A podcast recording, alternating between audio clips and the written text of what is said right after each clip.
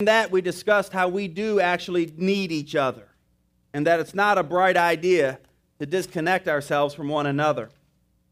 Because we had mentioned that one of the Hebrew words that the church is very fond of is that word shalom. Nothing broken, nothing missing, peace, restoration, wholeness, all the things that are encapsulated in that word. But we also mentioned that that word is not a standalone word. That word is actually derived from an entirely different Hebrew word, and that Hebrew word is shalem. Y'all remember that? Shalem has to do with personal relationships, it has to do with connectedness. And what it means this is in the economy of God, you don't have what it takes to make it on your own. In the book of Genesis, it says that it is not good for man to be alone. And we broke that down and we talked about how that word good doesn't just mean it's not just a qualification of this is good, that is bad. It actually has to do with the ability to live life according to God's plan. You can't be fruitful alone. You can't, you can't agree with anyone when you're alone. You need other people, and other people need you. And we need to be connected so that we can become more than who we are. Because without connectedness, we can have no shalom. Hmm? Because if you have what I need, if you have my missing part, and I cut myself off from you, how am I ever going to be whole? Right? Well, today we're going to talk about how life follows vision. You know that if you've been with us for any length of time, life is a big deal to me. In fact, life is really the question to me. It is the quest. The Bible says that Jesus came to give us life. And I know that at a great many churches, I've been in many of them, and I'm sure you have, it seems as if their mission statement is to prepare people for death. Everything's about the afterlife. Well, I mean, that's, you know, that's fine and good. I think it's really missing the point, though, because death is going to come naturally to all of us if Jesus tarries. You're not going to have to really teach me to die when the time comes. It'll happen. What you and I need is someone to teach us how to live. Death ain't complicated. Life is. Hmm? And so, uh, you know, we've taught whole series on life, and we'll continue to teach whole series on life because life is what it's all about. He came to give us life. And we need to learn how to live life in the manner that pleases Him. We need to learn how to live life in a way that we can complete His dream. The dream that God has, it remains unchanged. He didn't change it because man sinned in the garden. That's the reason why the scripture refers to Jesus as the second Adam, because he came to complete the job the first Adam surrendered. Hmm? So that we could live life according to his original design. Well, one of the things about life that we, we need to realize is although some people live life as if it has no rhyme or reason, they just, you know, they, they live life like water runs down a hill. They always choose the path of least resistance. And the problem with that is this all the enemy of life has to do is put a couple obstacles in your path, and he can completely change your course. Hmm? Yeah, I mean, when I was a kid, I, and I think every kid, I, would, I used to like making a little dirt hill and pouring water on it to watch how it would go down. And you could completely change the course of that water simply by moving a little bit of dirt here and removing a little bit of dirt there. And that water would always choose the path of least resistance. Some people live life that way. So all the enemy has to do is throw a little obstacle up here, remove a little obstacle there, and he controls you like a puppet on a string. Some people have been conditioned to believe that you just roll with life, that you just take life however it comes. You know, you just you just live with it, you just roll with it. But even to them, even to a person who believes that they just adapt to circumstances, that's really not true. Because life doesn't follow circumstances, life follows vision. The problem is these people have been conditioned to let the environment that they find themselves in set the vision for their lives. You follow me? This is the reason why we see this cycle repeated many times over and over. Hurt people hurt people. Hmm? Because the, the circumstances that they came up in set their vision, and their vision was such that they repeated the cycle. Abused people abuse people. It goes on and on and on. Children raised in homes uh, dominated by addictions tend out to have addictive personalities. Why? Because their vision was set by their circumstances. But life does not follow circumstances, life always follows vision. Let me say something to you. Listen to this. The vision of life you hold creates the type of life you experience. Can I say that again? The vision of life you hold creates the type of life you experience. If you can change your vision, you can change your life. Let me just let me let me get personal.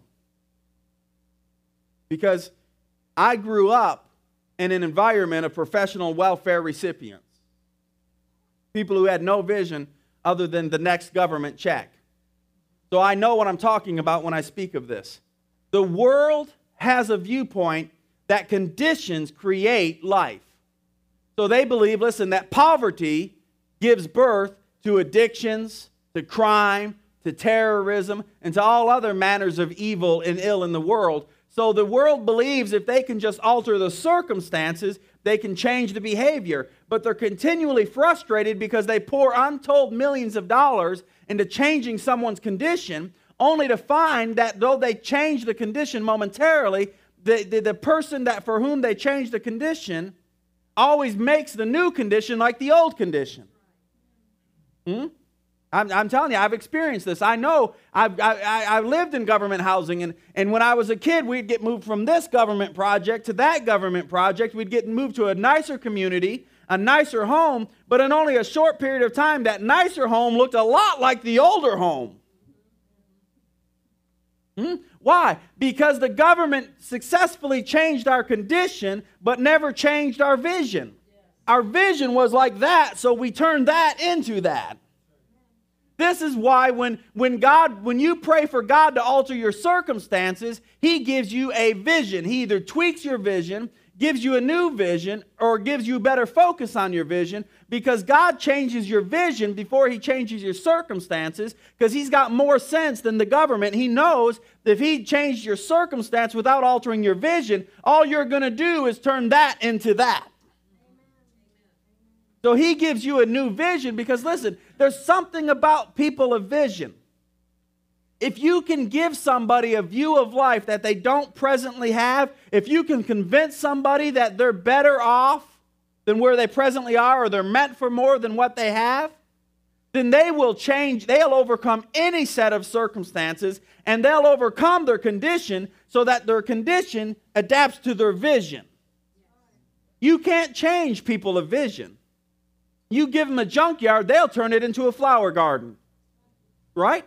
But if somebody doesn't have a vision for that junkyard, it goes untouched. Hmm? Listen, God, our Father, Jehovah, the creator of all that exists, is a visionary. He's the ultimate visionary. What is a visionary? A visionary is somebody who has a detailed, specific view of the future. They, they see something other people don't see. That's why they're referred to as a visionary.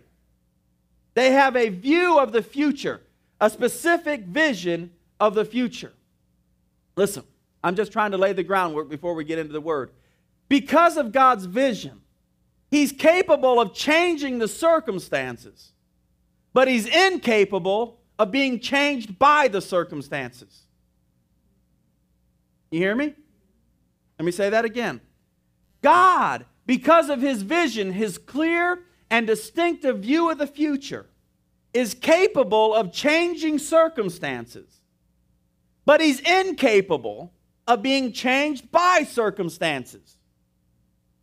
You'll find as you and I learn about the power of vision and we bring a vision for our life into clearer focus, we become immune to our circumstances. But if our vision is blurry, if we've lost focus of our vision, or if we've given up on our vision, we become victimized by our circumstances. Is anyone with me this morning? If you don't have a vision for anything better than what you have, you'll accept what you have. And some folks believe that Christianity is passive acceptance. But that's not Christianity of the Bible because the Christianity of the Bible, listen, is aggressive construction. Can I say that again? It's not about passive acceptance, it's aggressive construction. The closer we get in our walk with God, the more we line up our thinking with His, the more aggressive we become in reconstructing our environment to line up with the view that God has. We don't accept things the way they are, we change them according to the divine plan. We become aggressive in our reconstruction. You put us somewhere, we change it. We ain't, we ain't passive acceptance. We're aggressive construction. Hmm? We change light or darkness into light. We change ashes into beauty. We change sorrow into joy. We change sickness into health. Hmm? hmm? Go to the book of Genesis, chapter 1.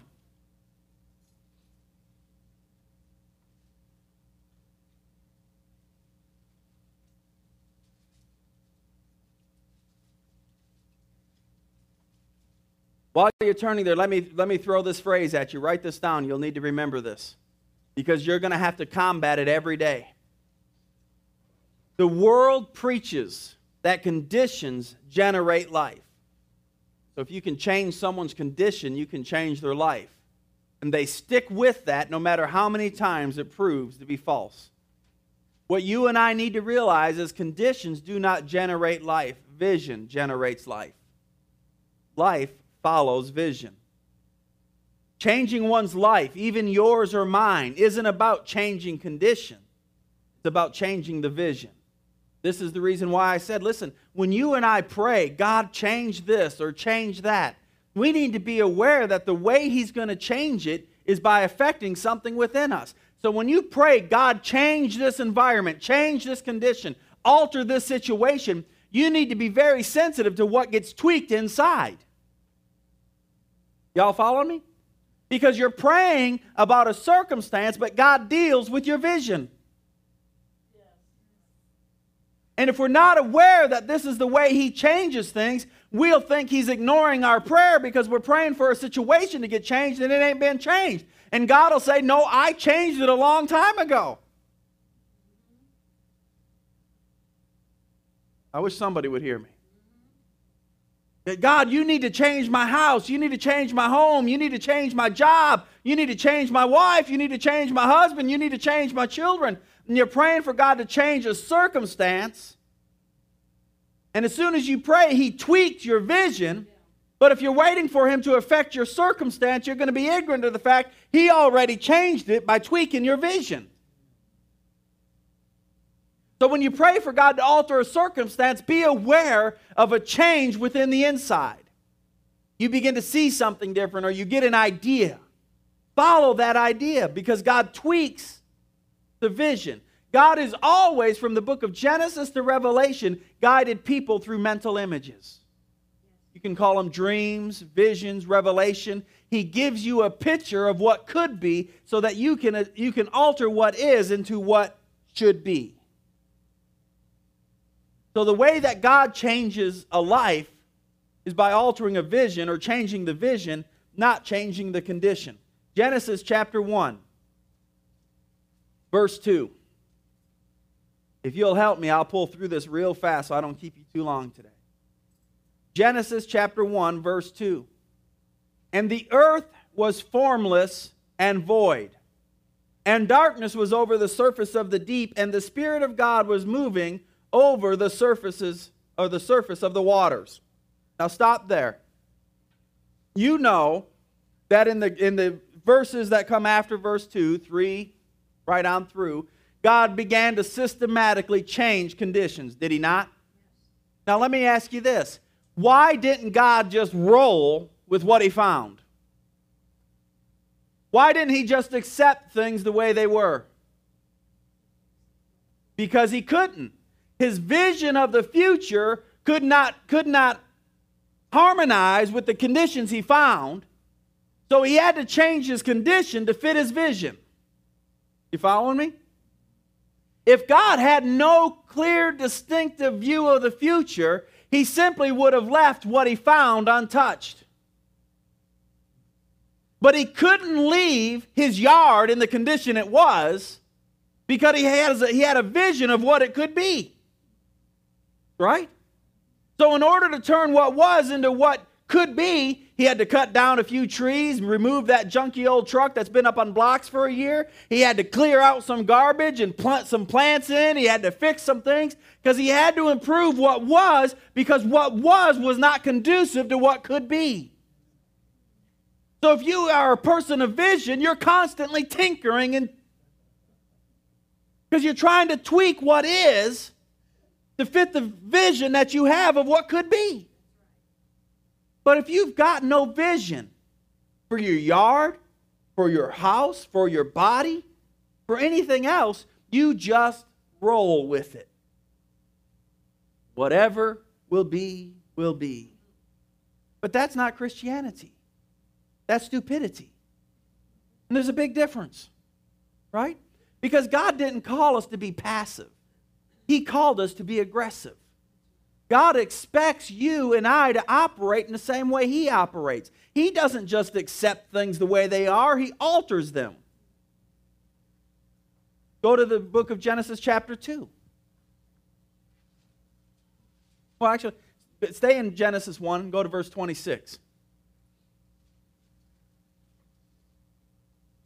Listen to this Genesis 1, verse 26. Then God said, Let us make man in our image, according to our likeness, and let them rule over the fish of the sea, and over the birds of the sky, and over the cattle, and over all the earth, and over every creeping thing that creeps on the earth. Verse 27. And God created man in his own image. In the image of God, he created him. Male and female, he created them. And God blessed them and said to them, be fruitful and multiply, and fill the earth and subdue it, and rule over the fish of the sea, and over the birds of the sky, and over every living thing that moves on the earth. Here's what I want you to see as we go to Genesis 2. God gave man a task, did he not? A mandate, a commission. He wanted man to get involved with his environment. Now, in Genesis 2, go to verse 7. Genesis 2, verse 7. The scripture says, Then the Lord God formed man of the dust of the ground and breathed into his nostrils the breath of life, and man became a living being. Now, verse 8, which comes after verse 7. I know that's deep. But I wanted you to be aware of that. Verse 8 comes after verse 7. Verse 8 says this And the Lord God planted a garden toward the east in Eden, and there he placed the man whom he had formed. Now, here's why this is important. Because despite the artwork that you've seen, man was not created in the garden. The garden did not cover the earth. The art, the garden in, covered a very small parcel of soil.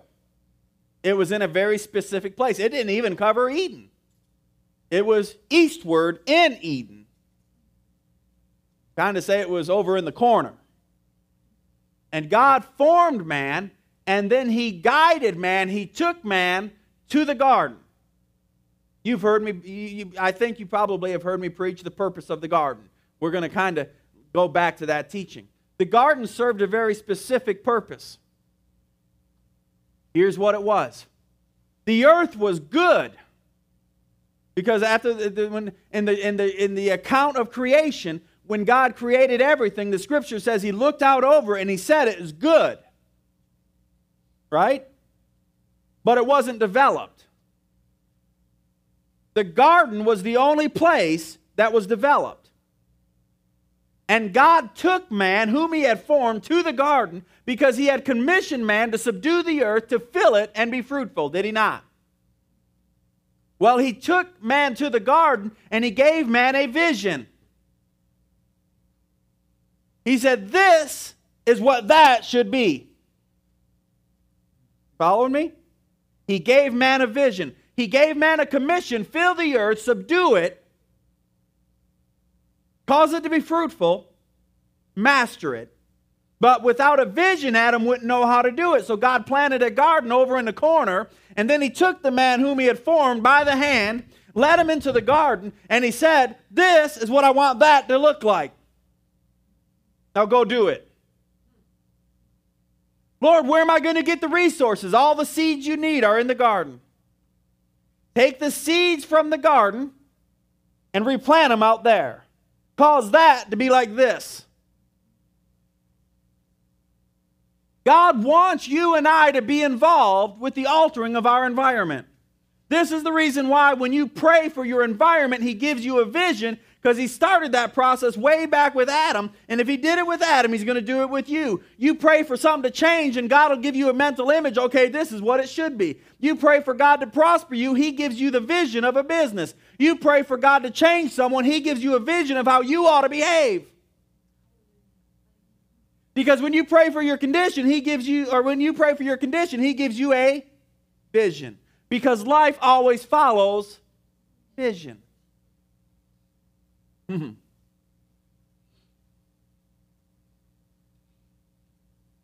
And saying, listen, here's something you have to understand. The environment that Adam found himself in was good, but it wasn't yet fruitful because it was undeveloped. Adam had to develop the thing. How does that apply to us?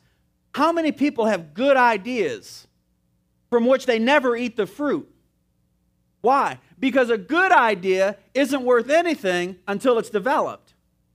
You've got to take that which is good and develop it into more than what it, it was in order for it to bear fruit. So when listen,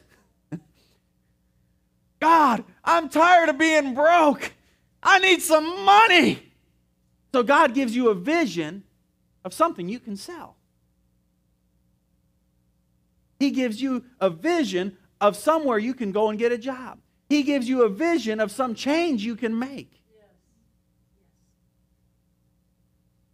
Life follows vision. If we're unaware of that, we're going to ignore the visions in our heart, thinking that our vision Our vision is reliant upon our conditions. And when circumstances change to fit our vision, then everything will be okay. And we wait day after day and month after month and year after year for our conditions to line up with our vision. And our conditions never line up with our vision until we force our condition to line up with our vision because we change it through the power of God's Word. Yes. Right? Yes. I hope I'm not preaching to myself. I kind of feel like I am. God wants us to take something that is good and make it productive or fruitful through development. When a person takes something that is good and develops it, even the world refers to that person as a person of vision. Hmm? They call them visionaries because they take a good idea and they work and they work and they work until they develop the thing. How many other people had good Listen, history is filled with people that had good ideas but never benefited from them because they never developed them. Just recently I heard the story about the man that had the idea for text messaging. But he never patented it. Never developed it.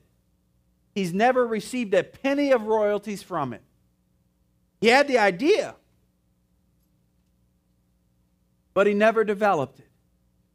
Through the vision of something as simple as a text message on a cell phone, his family could have been changed for generations to come. Y'all following me? How many saints have had good ideas, but because it took a little bit of work, a little bit of effort, they let it go undeveloped and left it lie for someone else to pick up? I remember years ago, I heard a pastor named Willie George talk of how he re ran up against a circumstance. He had a dream of developing some Sunday school curriculum. And this was way, I think this was back in the early 80s. He, he met up with the publisher and he wanted to find out how much is it cost, going to cost to develop this Sunday school curriculum. And it was going to cost $50,000. And that was back in the early 80s. And he said at that time his, his yearly salary was 10000 And he said that was a good price. So I had an idea. I'll take up an offering in the church. And so he did. And he said the church rose to the occasion and they gave $3,000. Problem was that was $47,000 short. And so he went into prayer and he said, God, you know, I, I know I'm supposed to develop the Sunday school curriculum. I need some money. And he said, The Lord told him, I've already given it to you. Well, he found that kind of perplexing because he had no money in his bank account. So he, he, I love the way he related the story. He ran out to the mailbox and flung it open to see somebody sent a check for 47000 He said the only thing in his mailbox were bills. So he began to tear apart the, the seats and the couches in his house, thinking, you know, maybe there's a whole bunch of quarters hidden in that couch.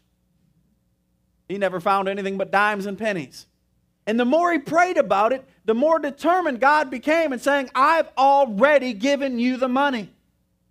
And he said he got to the place in prayer. He said, Well, if God, you've given it to me, you hid it awfully well. I can't find it. And the Lord said, It's in your children's curriculum. He had developed a children's church curriculum, but he never had a vision of it beyond just his local house. But when God tweaked his vision, he took, he took his Sunday school curriculum, took it to a Xerox machine, and just began to copy off black and white photos and began to sell them, and in a very short period of time raised $50,000. He always had the money, he just didn't have the vision for it. But when God tweaked his vision, he suddenly saw what he had not seen before, that he always had it. You following me? So when we pray for God to change our circumstances, he's going to tweak your vision. And if we're not aware of what he's doing, that he's answering our prayer, we're thinking he didn't hear us, so we pray more determinedly. God, you really need to change this. And God says, I really already did. No, Lord, you don't understand. It ain't been changed. And God's going, Well, change it. And you're going, But with what? So God tweaks your vision to see that you have more available to you than you ever thought you did. You've got talents, you've got gifts, you've got resources you never knew you had. And until God tweaks your vision to see something that you ain't never seen before, you don't realize how valuable what you have and who you are really is. There's somebody in the world that would pay you to solve their problem if you only saw yourself as the solution instead of the problem. Hmm.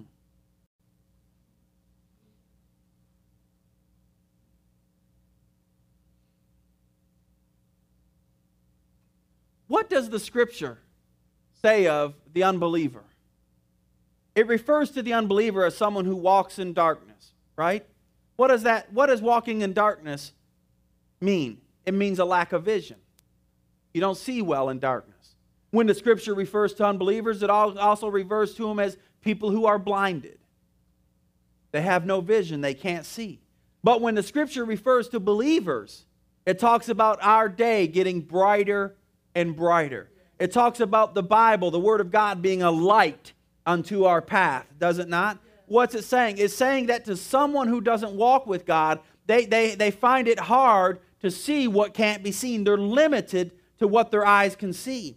But as you and I get closer and closer to God, as we, as we walk longer and longer with Him, and we, we submit ourselves to the Word and we submit ourselves to the Spirit, our ability to see what can't be seen by others becomes brighter and brighter. And our vision becomes clearer and clearer. We find that we have the ability to see things that we didn't see before. We see hope where we only used to see hopelessness. We see a path where before we only saw thistles. We see a way out where before we didn't see a way out. And when we see a way out of our circumstances, then we have the ability to take it. Everyone say, life, follows vision.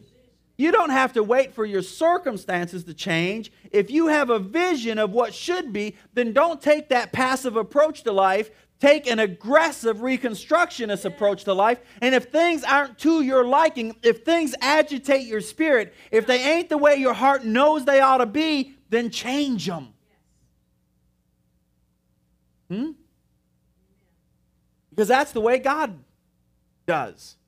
It's the way He wants you and I to do. The enemy of life will fight you, though. He'll argue with you and he'll try to corrupt your vision. He will use circumstances to try to convince you that your vision was never well founded, that you ought to lower your standards and not shoot so high. Why does he fight your vision so hard? Because he knows if he can alter it or corrupt it, then you'll not have the strength to stand in the day of adversity. How many of you have ever been into a gym or watched an infomercial that was selling a piece of exercise equipment? Raise your hand, come on. Now, let me ask you this. Whether in the gym or in the infomercial, did you ever see a picture of Barney Fife flexing? Was he ever the one using the exercise equipment? No. They always have somebody who's near perfect physically, do they not? They have a man who doesn't have an ounce of flab. They use a woman who has no flaws. Why?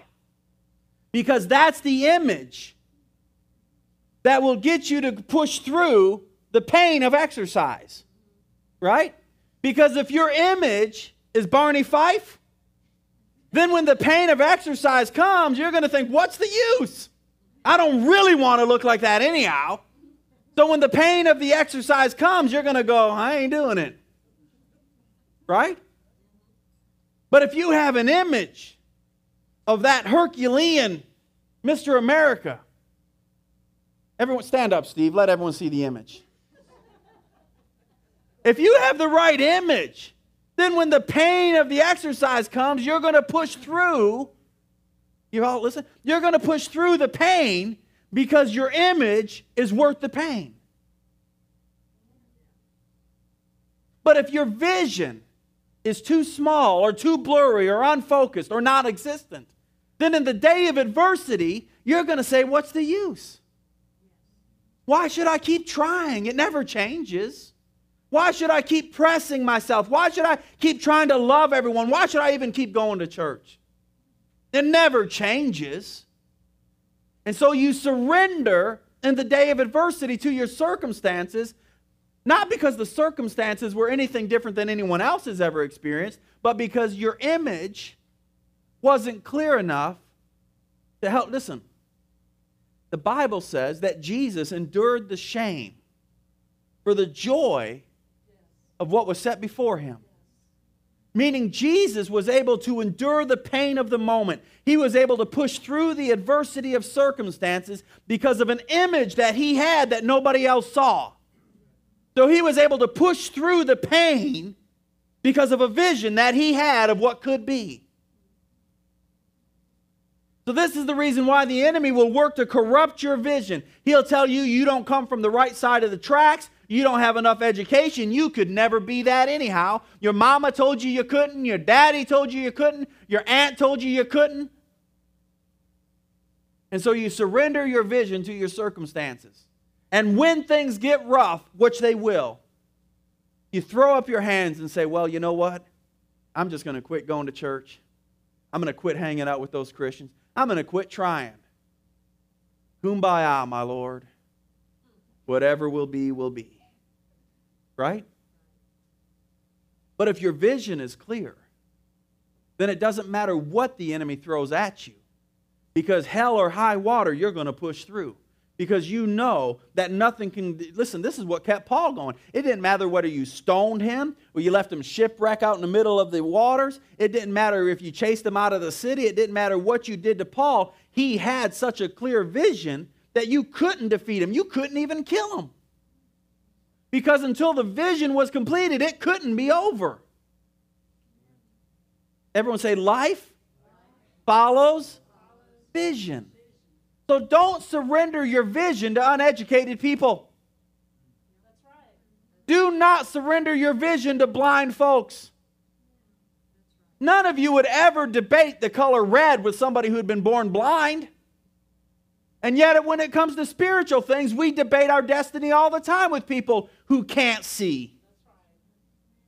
People of no vision, no hope, no future because they don't walk with God. And yet we accept their judgments and their suppositions. They'll tell you, well, you know, you can't be healed. They never read the Bible in their lives, but they're going to act like scholars. And you're going to accept their judgment. That'd be like letting somebody who was born blind tell you red ain't red. Well, you know, red doesn't exist. What do you mean it doesn't exist? Well, I ain't never seen it. Well, you ain't never seen nothing. I know, but I ain't never seen red. So if I ain't never seen red, red can't exist. That'd be like you saying, well, you know what? I guess you must be right. Red must not exist. So therefore, you get a lot of tickets because you run through that light. And when the officer pulls you over and say, "Why'd you run that red light?" You said, "Red, red don't exist."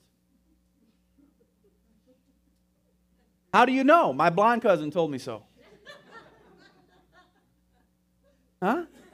But think, how many times have we done that with our destiny and the things of the Spirit, where we've accepted the opinions of people who don't know God, have never fellowshipped with them, and they'll tell us what can and cannot be, and we accept their opinions as if they can see. Yet the Bible clearly says they're blind. What are they blind to? Helen Keller, y'all, uh, is this helping you at all? Helen Keller said the most, the saddest people on the planet are people who can see but have no vision. There are folks they can see, they ain't got no vision. So don't let blind people rob you of your vision. Go to the book of Proverbs trying to hurry up, honestly. Proverbs chapter 29, verse 18. Somebody say hallelujah. hallelujah. Proverbs chapter 29, verse 18 says this Where there is no vision, the people are unrestrained, but happy is he who keeps the law. The King James says that where there is no vision, the people perish.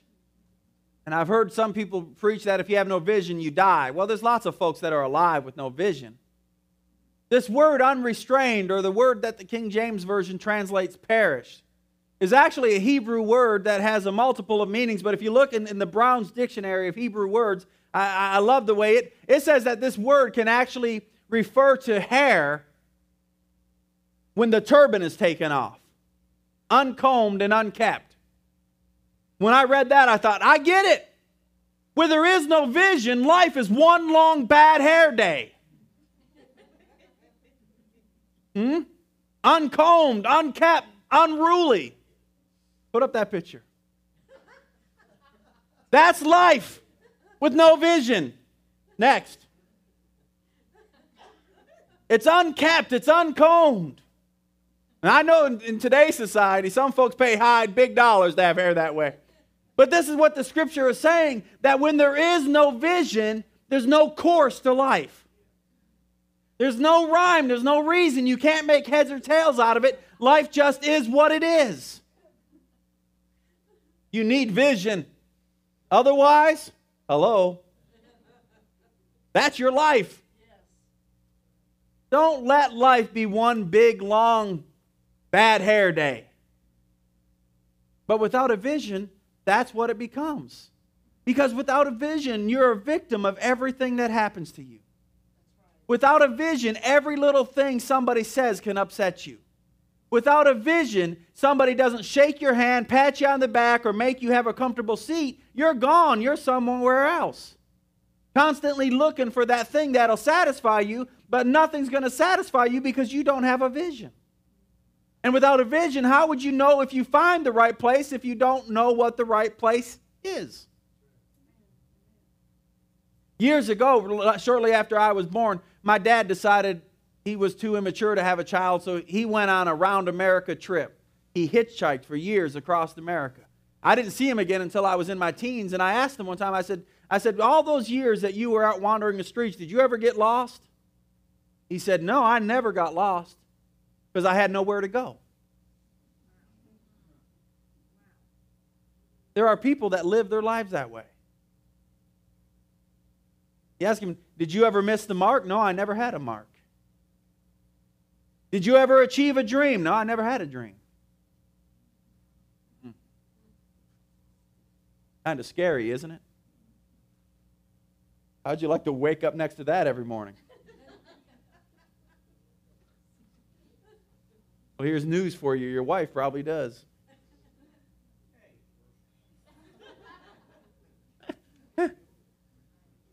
Listen, you need to protect your vision by running with people of vision.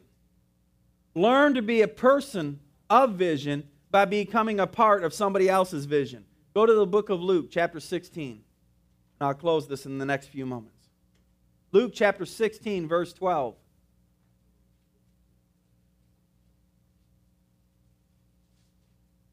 The scripture says, And if you have not been faithful in the use of that which is another's? Who will give you that which is your own? Let me repeat that. And if you have not been faithful in the use of that which is another's, who will give you that which is your own?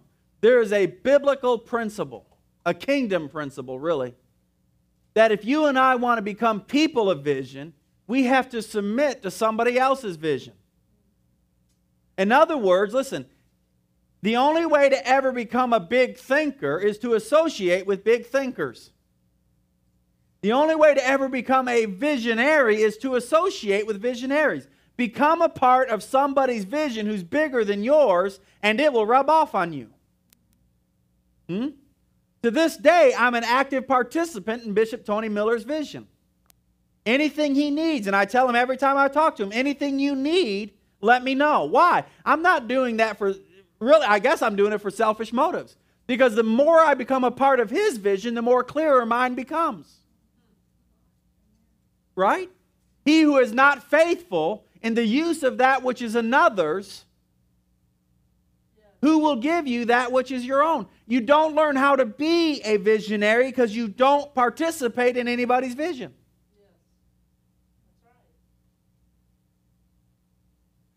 We need to protect our vision by running, associating with people of vision. And sometimes there's a price to be paid in that. I know. I got family members who share my same last name. I don't like associating with them. I love them and I'll talk to them and I'll do things with them, but I don't hang with them because they have no vision. And when I get out of their presence, I always feel depressed because you spend five minutes with them and all you're told is how hopeless it is. And ain't nothing ever going to work. And you know, they just went through a divorce and they went through a divorce and high drama here and high drama there and ain't no peace to be found anywhere. I love them, but when I get out of their presence, I feel like I need to bathe. Hmm? I want to be around somebody who's going to make me believe that tomorrow can be better than yesterday. Right?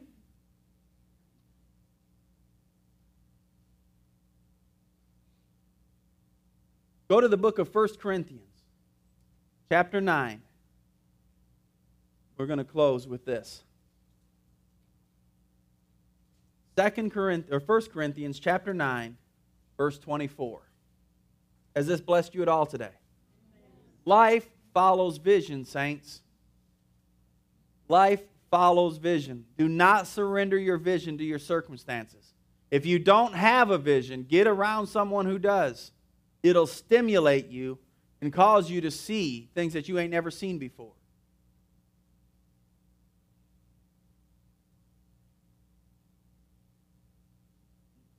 The only way to break the cycle of welfare is to get out of that side of town. That's harsh. No, that's reality. I know. 1 Corinthians chapter 9, verse 24. Let me stop. Let me, let me. In my spirit, I heard someone say, Well, then how are you ever going to change that part of town? I'll tell you how, because even in the scripture, you see this that you have to go away for a season to learn to become more than who you are before you can be sent back into those circumstances. Moses had to leave Egypt become more than who he was before he got sent back in. Paul, for 14 years, was taken to another place and taught to be more than who he was before he was sent back into that environment. God will take you out of an environment just to be able to send you back in. But he'll get you out to change your mindset, to change your outlook, and to change your perspective Because if he throws you right back in and he ain't changed your vision yet, then all you're going to find is those old friends you used to hang with make you just like them once again. So I heard that. Don't get all holier than thou. Well, God wants you to change the darkness into light. Yeah, after you've learned how to recognize light, Jack. God's got to change you before you can change an environment. This is the reason why people get saved and they want to run off and be missionaries and they run off to the other side of the world and they get beat up. Hmm? Let God do what He's got to do. He'll send you. I don't know who that was for, but it was for somebody. 1 Corinthians chapter 9, verse 24. I'm going to read this to you out of the contemporary English version. Listen to this. Paul said that you know many runners into a race, and only one of them wins the prize. So, he says, run to win. Hmm? You know that many runners into a race, and only one of them wins the prize. So run, to win. Verse 25 Athletes work hard to win a crown that cannot last, but we do it for a crown that will last forever. I love this, verse 26.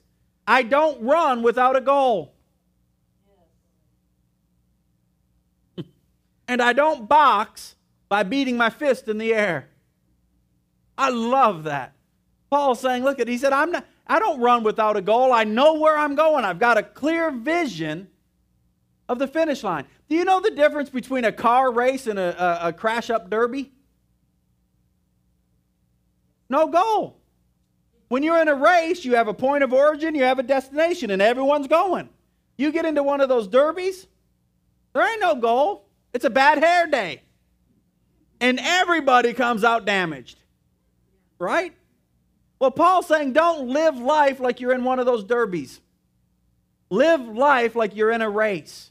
And if you're in a race, then run to win. The only way you're going to know how to run to win is know where the finish line is. If you don't know where the finish line is, you ain't going to win.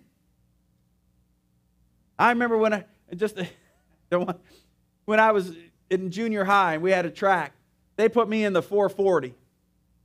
You know, that's one time around. I thought I was in the 880. I didn't even know what race I was in. So I was just kind of casually, you know, I running. And I'm thinking, you know, you don't kick it in until like the last quarter. So I'm just running. Everyone's ahead of me, but that's okay because I'm saving myself. By the time I get about to the 700 yard mark, man, I'm going to show them with my burst of speed.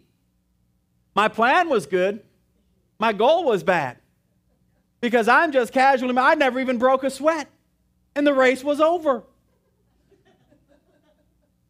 I was like, dog, I had a good plan. I was going to beat everyone. Problem was, I was in the wrong race. Paul said, don't know what the goal is. If you're going to run, run to win. Know where you're going. Know if you're going in the right direction. Have a goal, have a focus, have a vision. And then he said, I don't box like one who's just beating the air. I box with a purpose.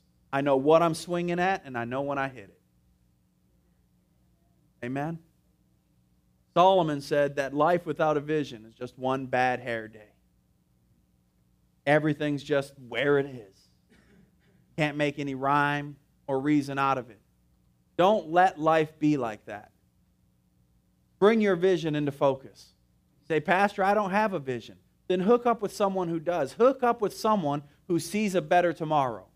And it'll stimulate your ability to see a better tomorrow. Because if you're a believer, you've got the ability to have vision. The scripture does not say, does it not say, that in those last days, your young men will, and your old men, you're going to be a people of vision, a people of mental images. You're going to see things that are not and make them to be. Stand to your feet.